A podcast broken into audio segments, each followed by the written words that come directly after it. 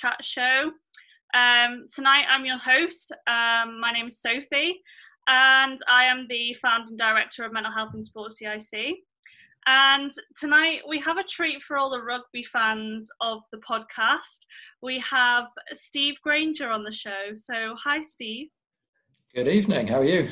I'm amazing. How are you?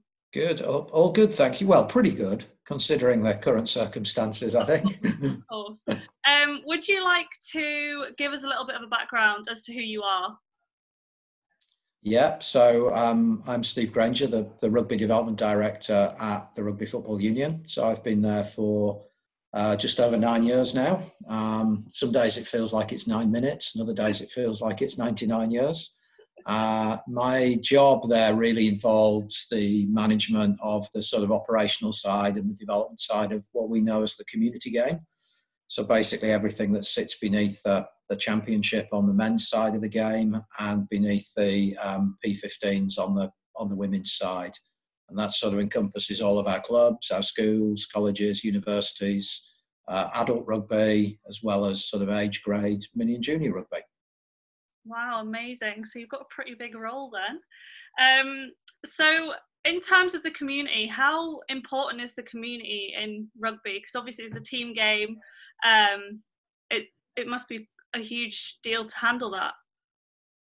Yeah, I mean it's um, the, the, the we call it the rugby family, um, particularly in the community game, and I think anyone that's involved in the sport would would know and understand why that is. Our our community clubs are they're more than rugby clubs. They're sort of sites within the local community yes at which rugby is played but also they're sort of major hubs for that local community for um, whether it's young people adults families um, everybody sort of coming together both on and off the field. Um, a huge amount of uh, of, of, lifelong friendships, uh, lifelong relationships, and you know, in times of crisis, clubs like that really um, really come into their own, and, and we've certainly seen a lot of that over the last six months. Yeah, of course, it must be massive, especially with COVID.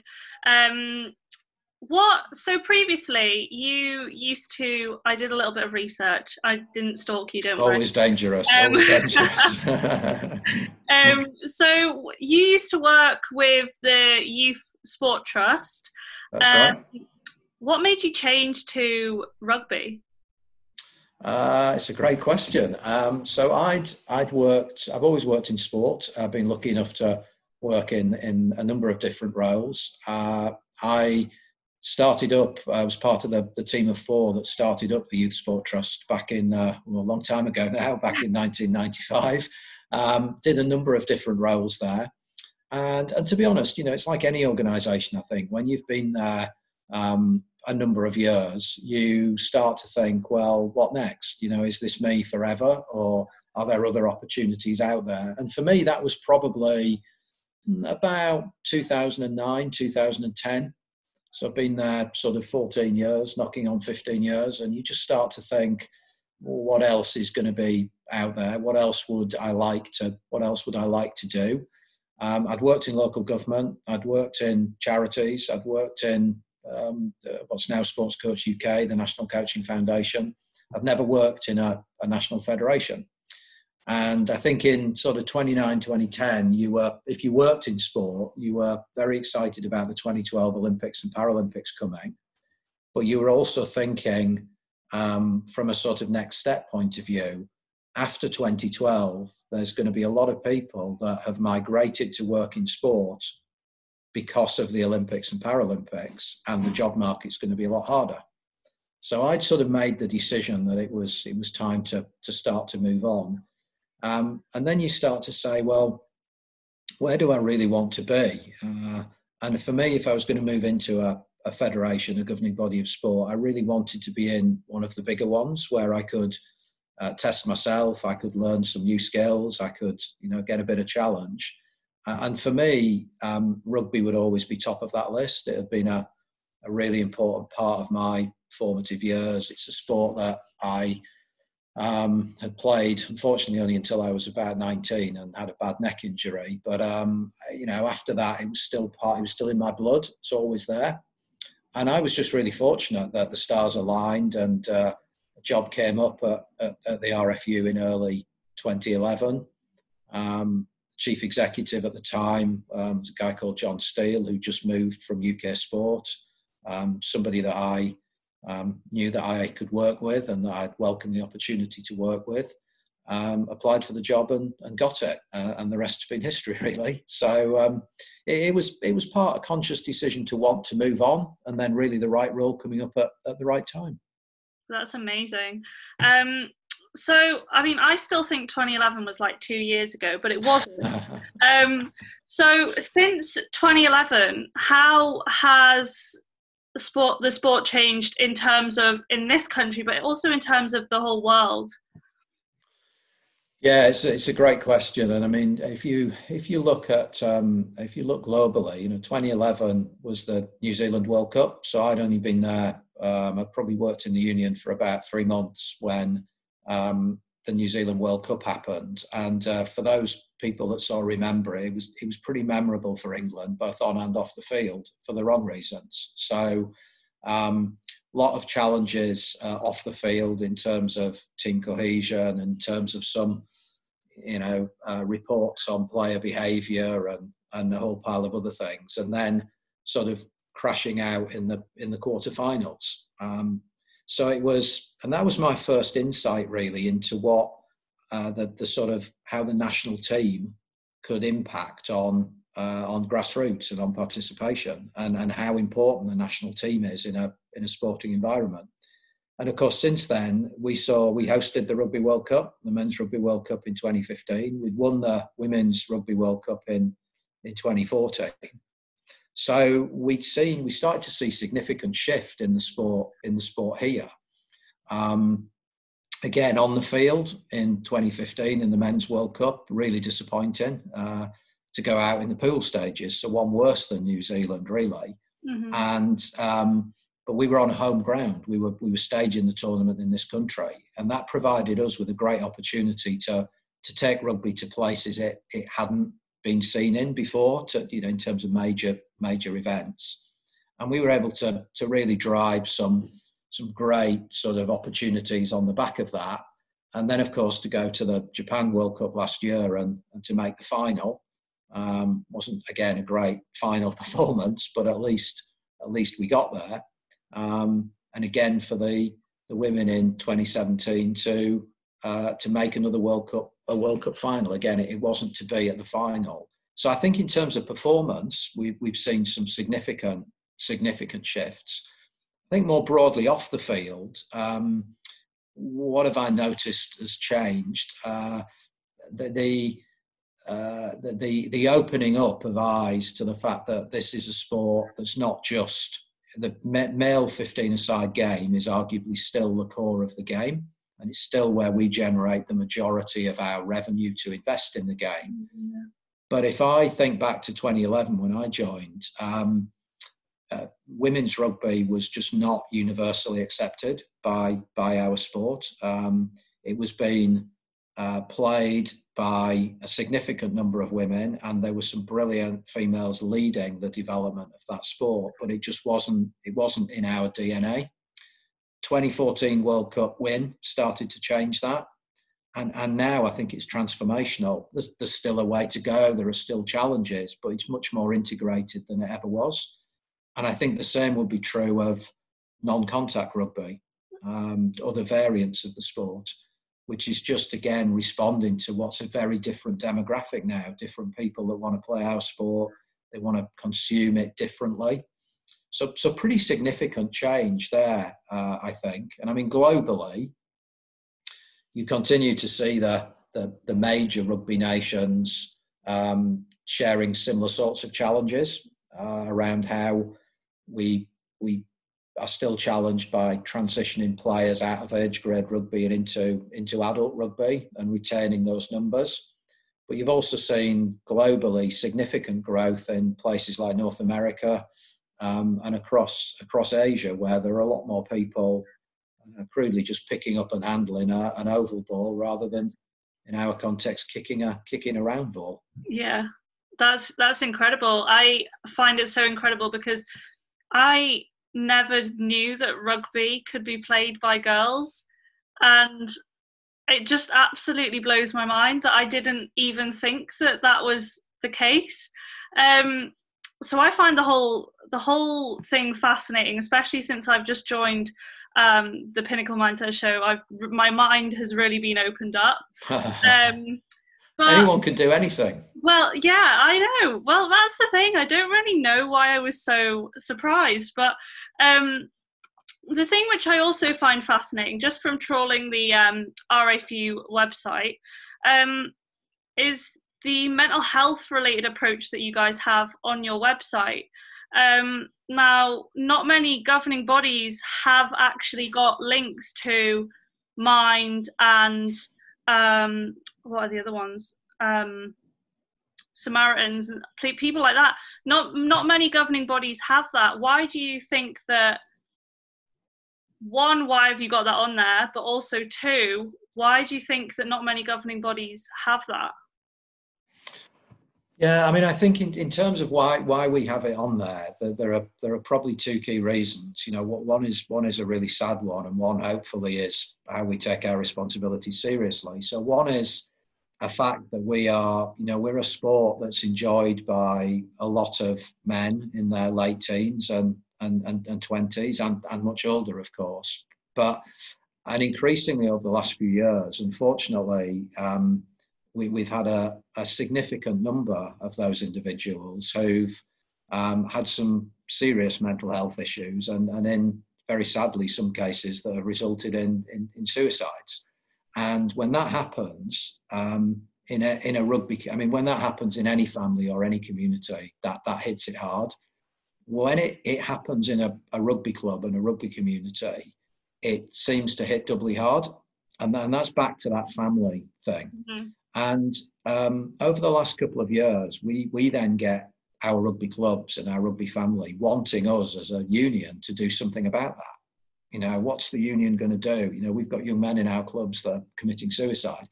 And, and our take on that is, you know, they're not, they're, they're not committing suicide and their mental health issues aren't caused by, by rugby. These are societal issues. And, you know, we are definitely not the right people to be helping you know, we're, we're, we're a governing body of sport and we're yeah. sport development professionals or performance sport professionals. So we've taken the very conscious approach of partnering and signposting with the sorts of organisations that are that are experts and specialists in in their in their field, um, and we believe it's those agencies that are best placed to to, to help with this situation. Um, and and what what has equally is very positive are the amount of brilliant stories where we do hear from young men and we do hear from clubs that you know it's a very sad statement but you know if it wasn't for the rugby club i i wouldn't be here. Um, and and it's that genuine pulling together of a, a community that actually cares about you as a person. Uh-huh. um, and that's that's really important to us as a sport. Yeah. No that that's incredible. I was when I signed up to do the show, I was fully anticipating there to be nothing on the website and to ask why. But then I found Phew. on the website and I was amazed because so few governing bodies have like links to um, mental health services and i was just amazed by it so my hat fully goes off to you guys um, and in a way i think you're probably leading the way with governing bodies um, so, in terms of it being a team game, do you think that has benefits or do you think that has negatives on people's mental health? I think it's a massive, a massive positive. Um, you know, I would. Uh, I'm a big advocate of um, team sports and and and uh, a dependency that you end up with on each other. Each other. So I can, um, you know, I'm a bit of a runner, and I could argue I could go out for a run and I'll get physical health benefits. I can go out for a run with a running group, or I can go to a race where I'm part of a team and I'll get I'll get physical and I'll get a bit of mental health benefit from that because I'm communicating and it's good. I think with a team sport, and, and arguably particularly with our team sport, where the dependency on other players is huge. So everybody's got a unique role that they play. And you know, I won't give examples of other sports, but in many other sports, you can move positions much easier. They're not specialist positions. You know, in our sport, we need a front row at the front of a scrum, and not everybody can go and play in that position. So if you're if you're a prop and you decide just not to turn up for a game, there's another 14 people can't can't play. Just just can't. They won't get a proper game, or we'll have an uncontested scrum. And if we have that, there are another 15 people in in those two scrums that can't practice the art crudely that they they they want to practice, and they're specialists out on the pitch. And and I think there's something quite special about that, about being valued for the role that you play, whatever it is within within that team. So I think it's it's important in team sport, full stop. But I think in a sport like ours, you've you've all got a very very specialist specialist role. Yeah, that's that's amazing. I I find team sports fascinating because I'm part of an individual sport, so I'm a swimmer. Um, so I find it fascinating the fact that how it must be in difference to a team sport. Um, in terms of mental health, um, how are you, what are you guys doing to kind of keep moving forward um, with reducing uh, mental illness in sport? So I think a lot, a lot of it for us is about um, we, we, as I said earlier, we definitely we're not mental health experts. Mm-hmm. Um, you know, that's a it's a it's a specialist uh, skill and a specialist area. Um, what we can do is a um, make sure wherever possible that our coaches and um, you know people that are involved in clubs can recognize the signs. So you know training programs and signposting training programs to help people help people recognize that um, and and importantly help them you know not try to deal with things and solve things that they aren't equipped to do but encouraging people to go and get the right level and the right sort of support but the other piece is, I think, um, you know, how do you, um, uh, not how do you prevent mental health, but how do you perhaps um, uh, reduce the exposure to some of the things that might lead to it? So loneliness or, yeah. or low self-esteem or, you know, anything else that goes with that. So in and around our clubs, they're, they're definitely not lonely places. Um, yeah, there's a there's a sort of saying that you can you know, almost you, you, if you're involved in a rugby club, you, you'll find a rugby club wherever you go, and you'll get a really warm welcome. Yeah. Uh, there's a perception in our sport that we're a there's a perception that we're an exclusive sport because you know years ago we we came from the independent school sector and we were only played by males and it was largely white males and and, and a lot of that is is true. You can't hide behind it. But actually, when you get into a rugby club environment, it's I'd argue it's the most inclusive environment that you'll ever be in, and the diversity of people in it, in terms of you know walks of life and backgrounds and and and, and demographic is is is mass is massive. And I think profiling that actually, um, you know, I've been in a few live meetings the last few weeks with rugby clubs and in rugby clubs, and you I, I would have challenged virtually anybody not to be at home and not to have found something in common in the room that they were they were in. And, and friendships are made for. It's a bit twee, isn't it, to say they're friendships for life, but they they genuinely are friendships for life. That's incredible. I first of all, I want to comment on the fact that I love the fact that you've just said that you guys aren't sports psychologists because so many times I say that sports governing bodies don't do enough, but then people are always like, oh, but they're not sports psychologists. I love the fact that you've acknowledged that, but you're still trying to go for more. Um, but I also love the fact that you've acknowledged the prevent preventative measures, I guess we can call them, um, in terms of um, mental illness, and I love that. Um, so obviously, COVID's been a tough time for everybody. Um, have you seen a change in the environment in rugby clubs? Or has the general family's whole side of things just carried on as normal?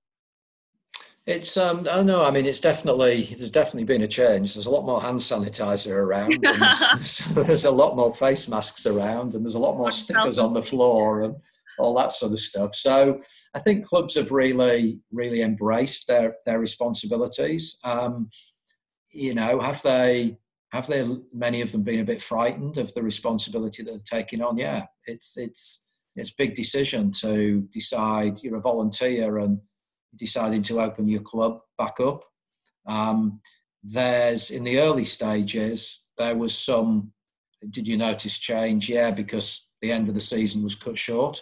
So, uh, but the creativity in the clubs, you know, how many virtual awards nights seem to take place over Zoom and Teams and Skype and everything else, and and clubs, many clubs, very quickly. Uh, you know, people are used to going to a rugby club and volunteering and helping out. It's become part of their life.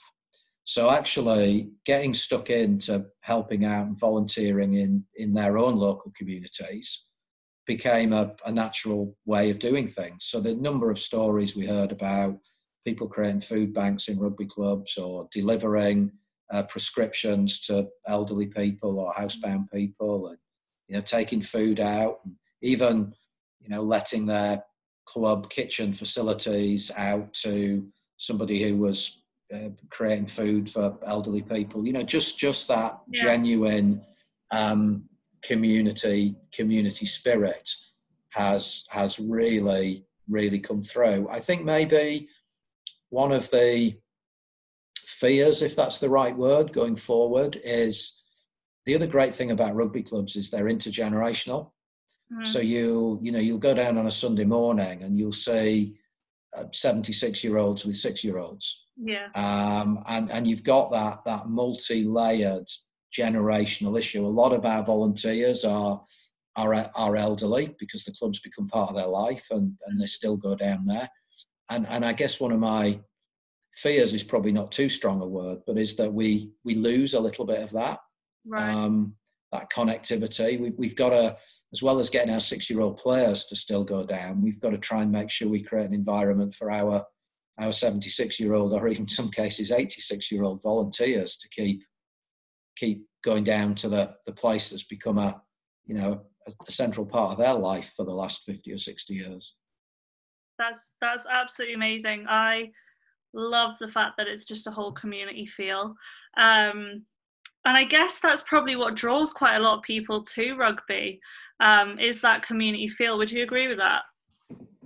Yeah, I think. Um, I mean, I think if you've if you've if you've played rugby, um, uh, you you there's a natural sort of thing to take your kids to play rugby, but actually those kids talking to other kids, and again, I, I'm not. Um, you'd, you'd, never sort of uh, compare it necessarily to other to other sports, but the fact that there's a the majority of rugby clubs are have got a clubhouse mm-hmm. and they've got their own facilities. And if they haven't, they, they sort of create a virtual clubhouse without knowing they're doing it.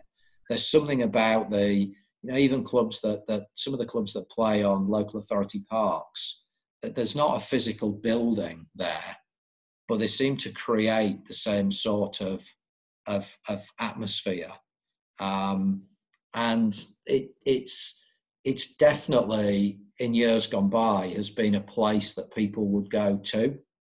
And that's now what we are. We work very hard with our clubs to try and get them to modernise their facilities and to make sure that they're, and that's a challenge for them because, you know, cash isn't out there to do those sorts of things in perhaps the, the ways that it used to be.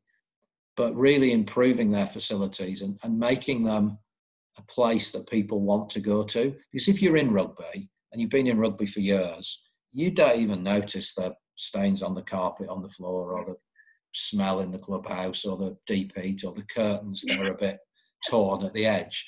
But if you're an 18, 19 year old and you're making a decision about whether this is something you want to play, sort of place you want to spend the rest of your life in, you're probably comparing it to the the bar down the road or the coffee shop down yeah. the road or the the you know Virgin Active gym or whatever it is that you go to, and it, it needs to needs to have Wi-Fi. Mm. Um, you know, it needs to be um, a place that you feel comfortable in, um, and, and, that's that's the trick. Often the the older generation that have been involved for a long time just stop linking to to that. Wow, Yeah, I think that's amazing.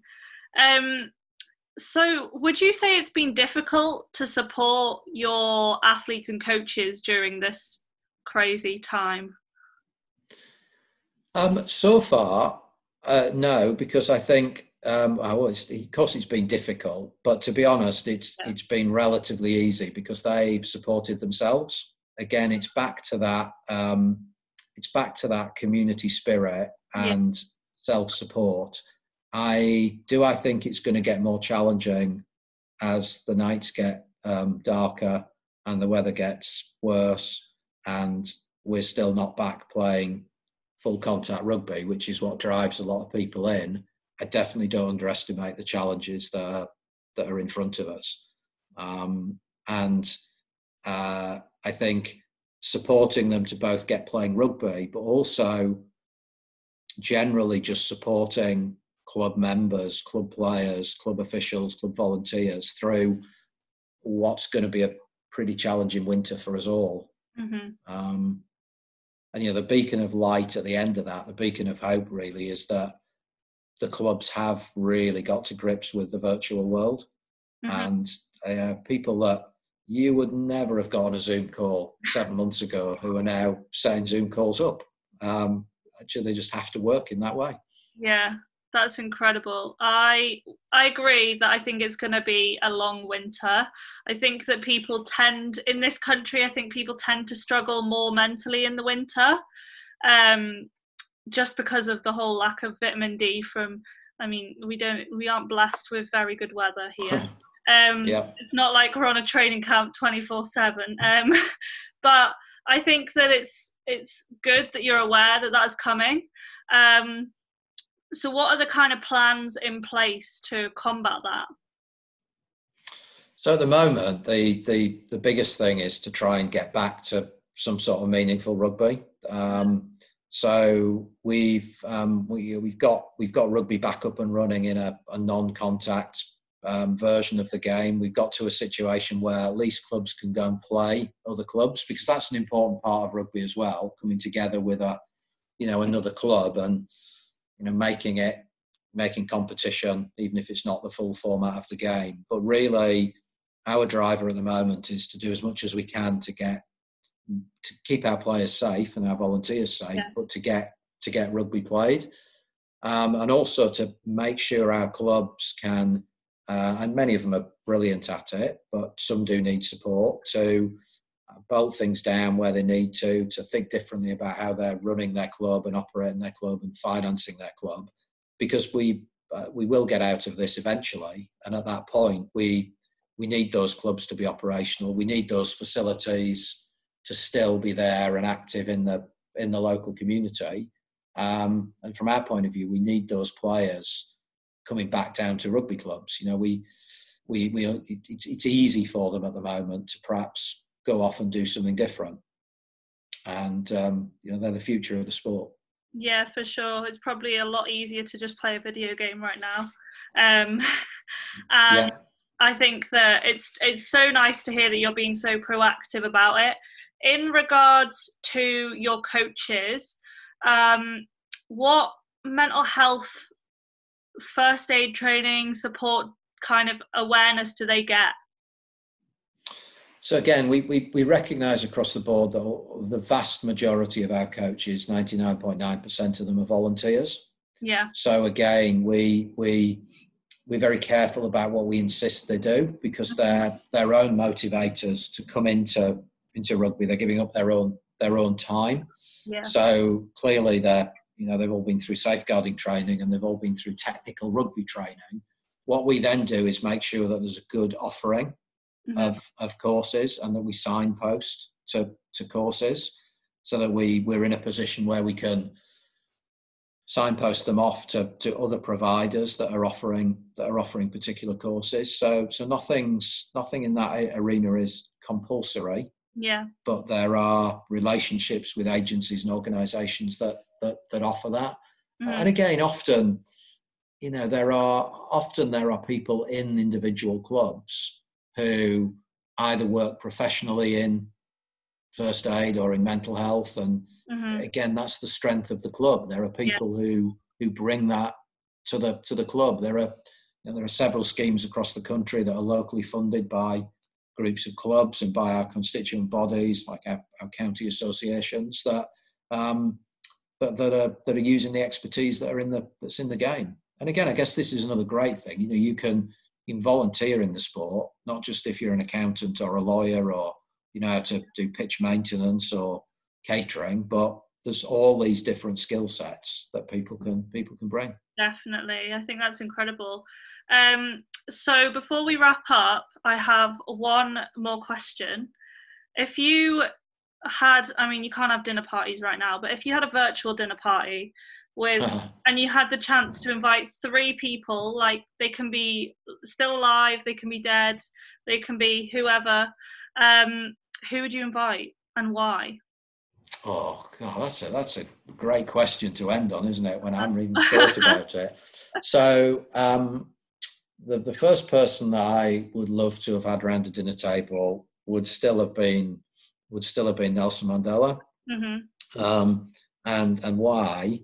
I just have massive admiration for anybody that can, you know, crudely lead a nation while they're still locked up um, in a uh, in a prison cell on on an island, whatever it is, four miles off off Cape Town. I just I think how you show resilience and um, you know whatever you believe in any cause anybody that can that can do that and that can lead a nation out of what it came out of i'd, I'd love to just get a few a few tricks tricks as to why yeah. um, the second one um, would be would probably be my uh, my my granddad who sadly passed away when he was nearly 100 um, uh, what, three four years ago now um, a, because I think he'd just enjoy the crack, um, and he'd enjoy the he'd enjoy the conversation, and just because um, he came from pretty humble beginnings, so to you know to hear and see uh,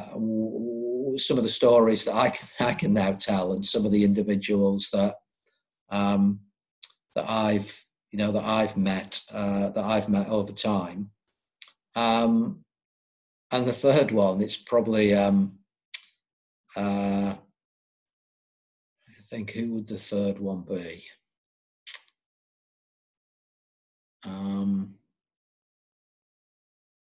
you know what? I think I'd, I think because you know I'd, I'd go for the Queen, um, just because I think she, if if if we were under absolute Chatham House rules, um, I just think the things that she must have seen and heard and yeah. witnessed over the years, um, and some of the stories that she could tell, and maybe in real, honest moments, um, some of the things that she wished she could have done that she wasn't allowed to do, or perhaps some of the things that she has yeah. actually done that she's never been able to tell anybody about.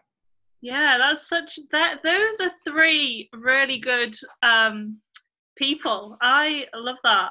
Um, and I hope that all of them would know how to use Zoom. Um, if not, might be a little bit of a problem. But um, yeah, that. Thank you so much for coming on the show tonight. Um, and please, to our listeners, please like, share, follow, do all of that stuff to hear more from us, and especially in the next coming weeks. Um, but thank you so much, and I hope you all have an amazing day.